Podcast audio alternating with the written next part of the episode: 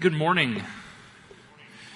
I invite you to turn in your Bibles to the book of Psalms. We're going to be in chapter 139. And as you are turning to Psalm 139, I'm going to uh, start talking to you about Moses. Okay, and Moses has nothing to do with Psalm 139, but I think Moses has something to inform us about our lesson today about adoration and about worship. And so, uh, as you're turning to Psalm 139, I'm going to talk to you about Moses in the book of Deuteronomy. And so when Moses was getting the people ready to go into the promised land, even though he was not going to be joining them in the promised land, he stopped them right in front of the Jordan, right before they were going to cross over, and he began to give them a sermon or a message, what we have is the book of Deuteronomy. And the great thing about the book of Deuteronomy is if you understand what is going on in the book of Deuteronomy, the rest of the Old Testament just fills right in. Okay? The Old Testament, it um, goes with the blessings and the cursings, and if the people were, were, were in favor with God, God was going to bless them, but if they were not obeying God, He was going to curse them, and He's giving them this message. And He starts by reminding them of their history, where they've been, that God had brought them out of Egypt, that He had brought them to Sinai, that they had rebelled against the Lord and that for 40 years they had died off a generation in the wilderness, but now they're about to enter it. And he's telling them who they are and what they need to do, how they need to respond, how they need to live. And I believe that he did this, that he spent these 30 chapters, these 34 chapters talking to them about this principle because he understood something that Calvin would later describe as the human heart being a idol factory from the very first moments that we are able to live and breathe and able to comprehend things, our hearts are adept to making idols of everything that's out there. Our heart is so easy, easily turned away from God and the things of God. And Moses is saying, You're going to go into these places. And you're going to be tempted to go away from the one true God, and you need to stay and worship Him and adore Him alone. You see, adoration is giving honor and giving love and respect to someone who you feel deserves it.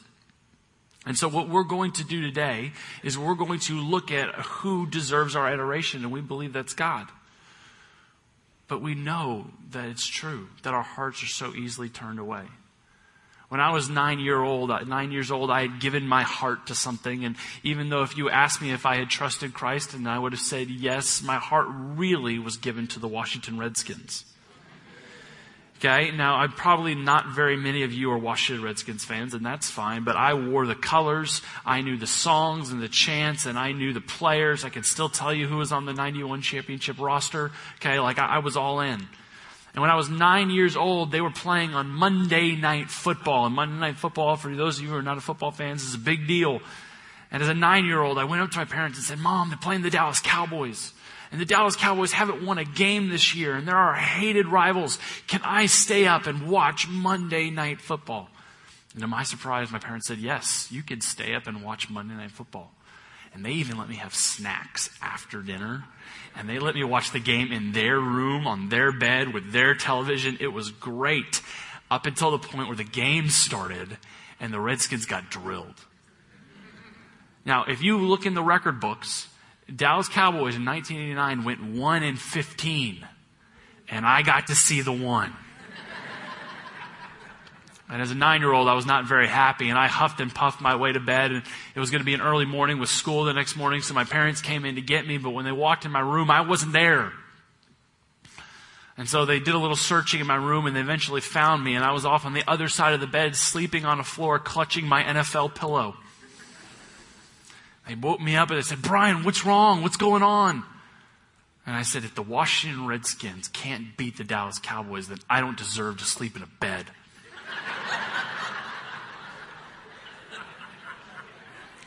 Now, thankfully, I've, I've adjusted that stance in my life, or I, I, I wouldn't be sleeping in a bed all that often in the fall.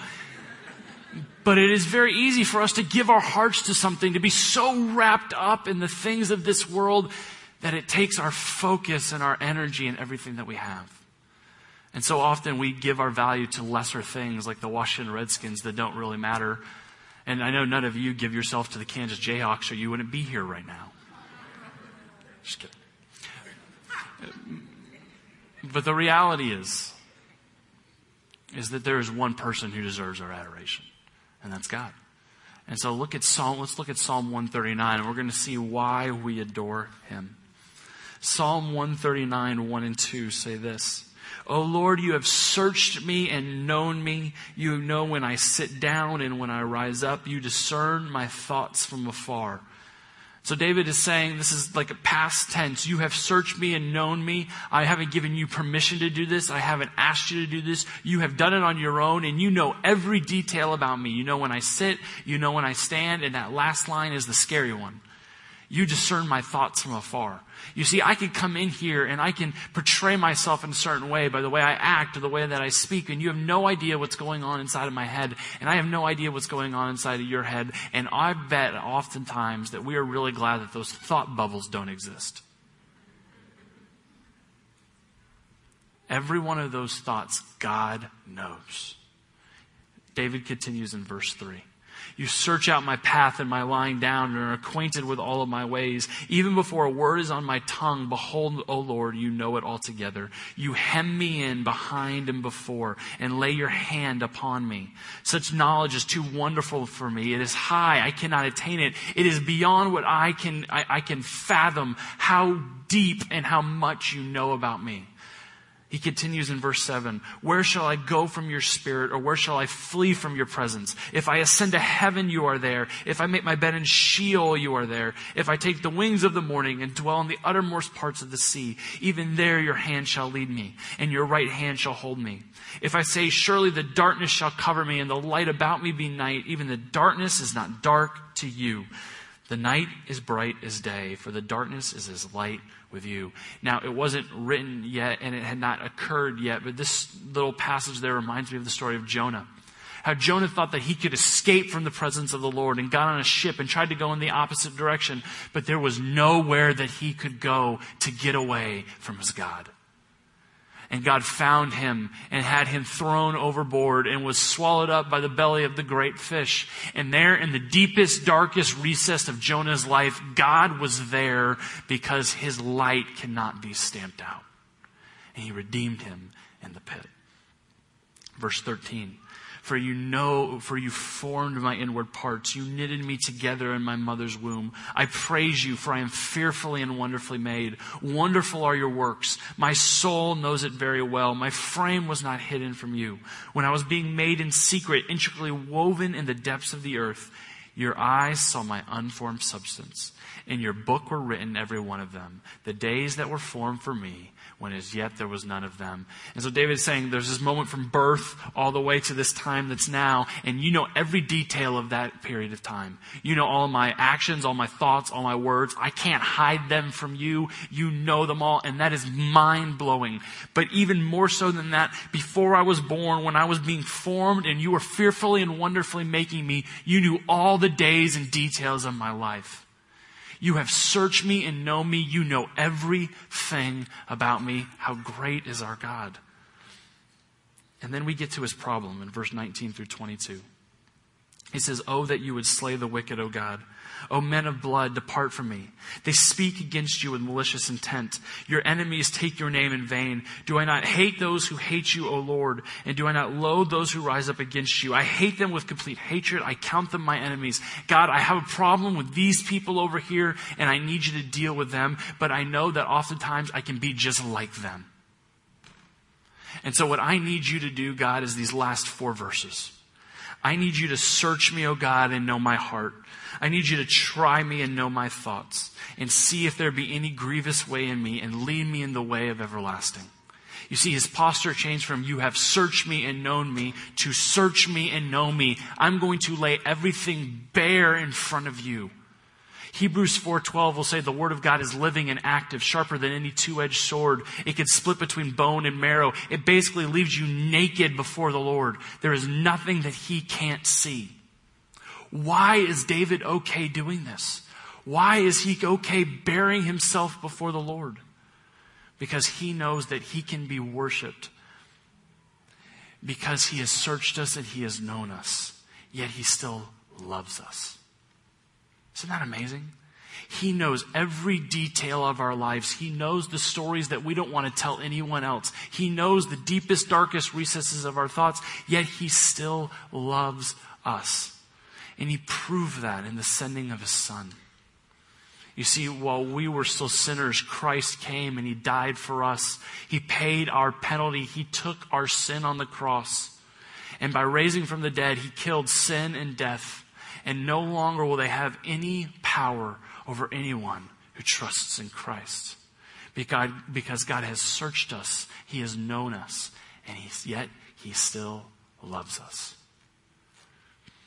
You see, we make we have this thing and we believe that we can, if we can just put on a good image or if we can just do enough things, people won't know the real us that we can come and hide. And the reality is there's nothing that we can hide before our God and He is calling us to this passage. He's saying, let me search you. Let me know you. Let me see if there's any wrong way in you because I want to lead you in the way everlasting. I believe that this is not something that we do regularly enough. And so we're going to do something a little unusual. We're going to take a break right now in our message, and Bill's going to come out and Bill's going to play music for a couple minutes. And I want to give you a chance right here, right now, to talk to your Creator. And to say, Search me, O God, and know my heart. Try me and know my thoughts. See if there be any grievous way in me. Lead me in the way everlasting. This might be a first for some of you. This might be a common thing for others of you. But what I want right now is for you to take some time to sit before the Lord. If there's things that you know that you need to confess that come to your mind instantly, do that. Confess those today. Maybe you just need to give him permission to do that in your life. Take these few next few moments as Bill plays and do that.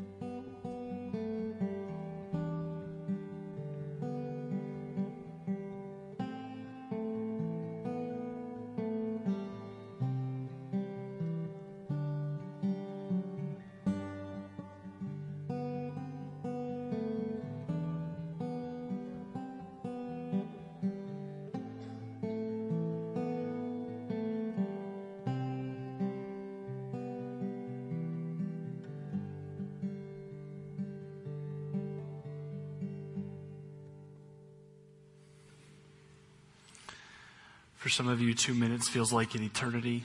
And for some of you, two minutes is just getting started. Wherever you find yourself in your conversation with God, I pray that it would continue. Because I have good news for you. Romans 8 1 says there's no condemnation for those who are in Christ Jesus. There's nothing that you need to fear when you bare your soul before Him. Because He already knows. He has already seen. And yet He loves you anyway. May we be people who regularly are confessing before the Lord who are regularly saying, Search me and try me, see if there's any grievous way in me, and lead me on your path.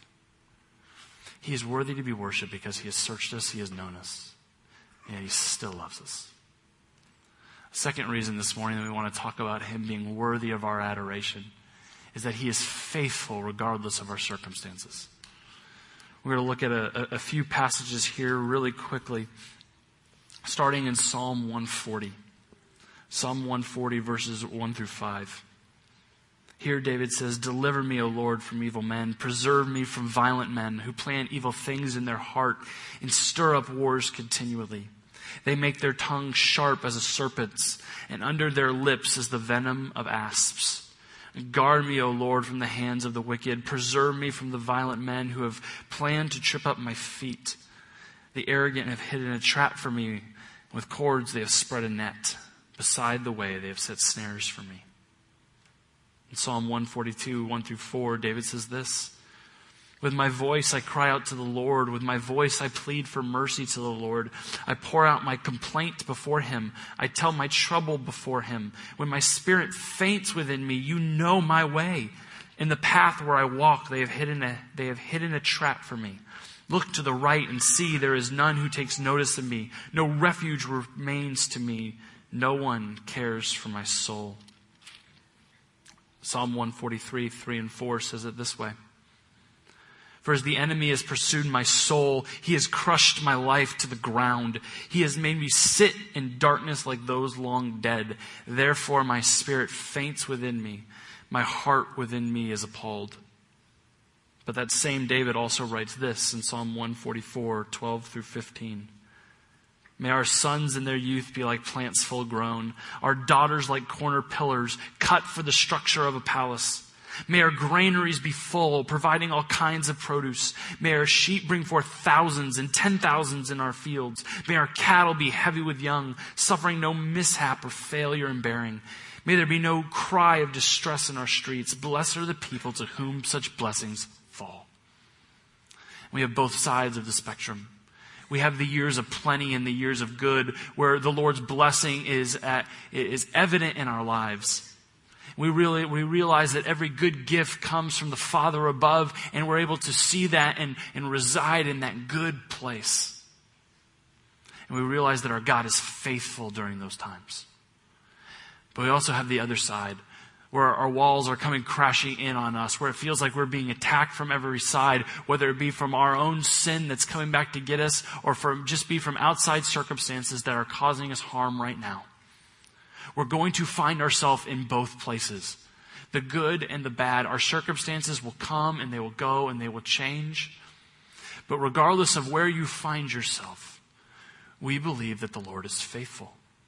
Let's look at the response of David in each of these Psalms in Psalm 140, he spends 11 verses talking about the ill that is going on in his life, but he ends with 12 and 13.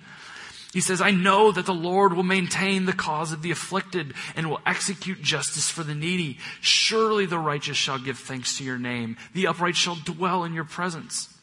In 142, where no one cared and there was no refuge, he said in 5 through 7, I cry to you, O Lord. I say, You are my refuge, my portion in the land of the living. Attend to my cry, for I am brought very low. Deliver me from my persecutors, for they are too strong for me. Bring me out of prison, that I may give thanks to your name. The righteous will surround me, and you will deal bountifully with me. Psalm 143 after his spirits are fainting and his heart is appalled, he says in 5 and 6, I remember the days of old. I meditate on all that you have done. I ponder the works of your hands. I stretch out my hands to you. My soul thirsts for you like a parched land. Verse 10 through 12. Teach me to do your will, for you are my God. Let your good spirit lead me on level ground. For your name's sake, O Lord, preserve my life. In your righteousness, bring my soul out of trouble. And in your steadfast love, you will cut off my enemies, and you will destroy all the adversaries of my soul, for I am your servant. And the last line of Psalm 144 Blessed are the people whose God is the Lord the reason that we can look and say our God is faithful to us, regardless of our circumstance, is because we can look at the past. David says, I remember the days of old. We can look at the scriptures and how David and Moses and Joshua and saint after saint after saint, believer after believer, they were able to look at the Lord's past and see how he has been faithful to them in the past and he'll be faithful to them in the future. It brings up a line that I've learned from seminary and I've never forgotten. And if this is the only thing you take with me today, I will consider that a win. What God has done in the past is a model and a promise of what He will do in the future. You can look at what God has done in the past and the faithfulness of the lives of people in Scripture and the faithfulness of what He has done in your life. If He has done it in the past, He will do it in the future. Where He has shown love and salvation and steadfast love in the past, He will do that for you. Whether in this life or the life that is to come. You see, we get to look at the pages of Scripture and say, Blessed are the people whose God is the Lord. Because we can look at his past track record of faithfulness and say, God, we trust you to show up. And we trust you to do what only you can do because you will be faithful to us regardless of our circumstance. And because of that, he and he alone is worthy of our worship. And our last point this morning of why he is worthy of our worship is just because of who he is. We adore him because of who he is. Let's look at Psalm 145. Psalm 145 says this I will extol you, my God and King, and bless your name forever and ever. Every day I will bless you and praise your name forever and ever. Great is the Lord and greatly to be praised, and his greatness is unsearchable. One generation shall commend your acts, your works to another and shall declare your mighty acts. And then in verse 13, your kingdom is an everlasting kingdom, and your dominion endures throughout all generations. The Lord is faithful in all his words and kind in all his works. Because of the person of God and the plan of God, and the person of God and the work of God, he is worthy of everything that we have. He is worthy of our utter adoration. For our hearts to be aligned and attuned to him and to him alone. And so we've, we've looked at these points, and I, I really don't believe they're all that controversial or that there'd be that much disagreement in them. I think we can very, very quickly look at the pages of Scripture, which is pointing to the goodness and greatness of God, and say, yeah, He is worthy. He is worthy because He loved us despite knowing us.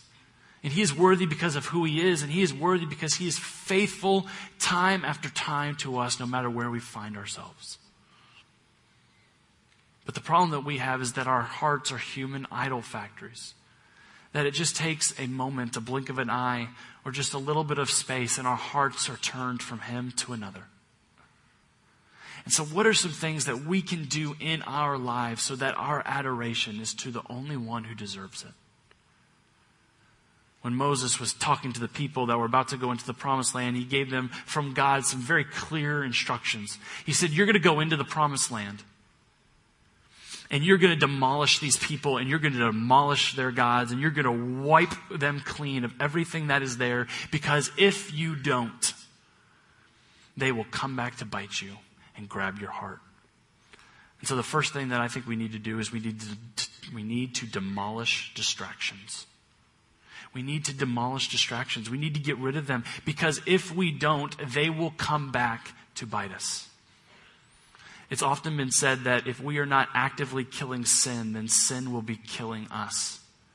And our hearts, whether it's something simple like a football game or for something where as adults we get into our career and we get into sports with kids and all sorts of different areas, we let them take over.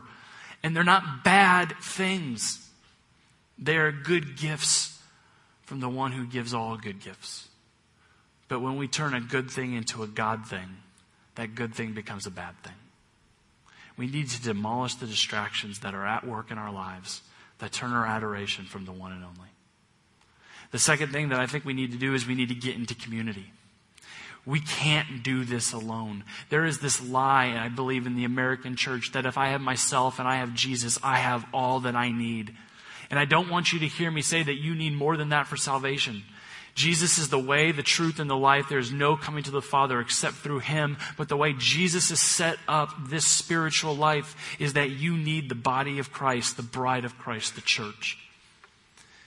You cannot do it on your own, and you need to be in groups where you could be known because those things that will capture your heart are hard to deal with. And you need brothers and sisters who can pray for you, who can help you, and who can pull you out of the pit in your time of need. Do not buy into the lie that I can do this by myself. Do not buy into the lie that it's okay just to hide everything within and let no one else know. Your God knows He has searched you and known you. Open yourselves up to the people of the body of Christ. Because this is our protection. Each other. The last thing that I believe that we need to do is that we need a daily devotion with Jesus. We need a daily devotion with Jesus. If we are not daily spending time in God's Word and before the Lord pouring out our heart in prayer, then we are giving space for us to have our hearts turn to something else. We said that the Word of God is living and active. It is sharper than any two edged sword. It is what splits us. It is what lays us open. We need to let the Word of God wash over us and cleanse us as the Spirit has free rein in our lives. And the best way to say, Search me and try me, know that there's any grievous way in me, is to do it in the pages of Scripture as you're talking to God. You see, our problem is not will we worship or will we adore something? That has been built into us by our God. When a new parent is handed that child for the first time, there's not a manual that comes with it that says, you need to now love your child. There's something in the human heart that says, "Oh my goodness, give him to me. I want, I want that child in my arms. I, I, I love him though I'm just now meeting him for the first time." God has wired us to adore things. He has wired our hearts to be t- attuned to things. The question is not will we worship? We worship every day. Our lives are an act of praise to something. We are sacrificing things in our lives all the time for things of our affection. The question is, what is our affection? Or more importantly, who will get our affection? I think we could show you from the Psalms and really from all of God's Word that there is only one who, des- who deserves adoration in our lives. Is the one who has searched us and known us and still loves us. It's the one who is faithful regardless of our circumstance. He alone is worthy of everything we have to give. The question is, will we give it to Him? Will we worship Him when we leave His place? We're going to sing some songs here in just a moment, but we're going to hit the parking lot and then the real life is going to take back over. We're going to go back to our jobs, we're going to go back to school. Will we put these things in place so that He will get our adoration and He alone? Let's pray. Dear Heavenly Father, I thank you for the words of David. And I thank you that in his rough times and his good times, he cried out to you and he told us about who you were. Father, may no one leave here today with any doubt of who God is and how much you have loved us through the person of Jesus Christ. Father, I pray that our hearts are so attuned in adoration to Him that we can't help but give Him our all. Father, as we stand and sing, I, I, I, pray that it would go beyond just words on a screen, that we would, we would, we would know how to behave in a certain situation, Father, but that we would pour out our hearts in adoration to you for all that you've done and all that you are. And that as we leave this place, that our hearts would be one consistent beat of adoration to you. It's in your son's name we pray. Amen.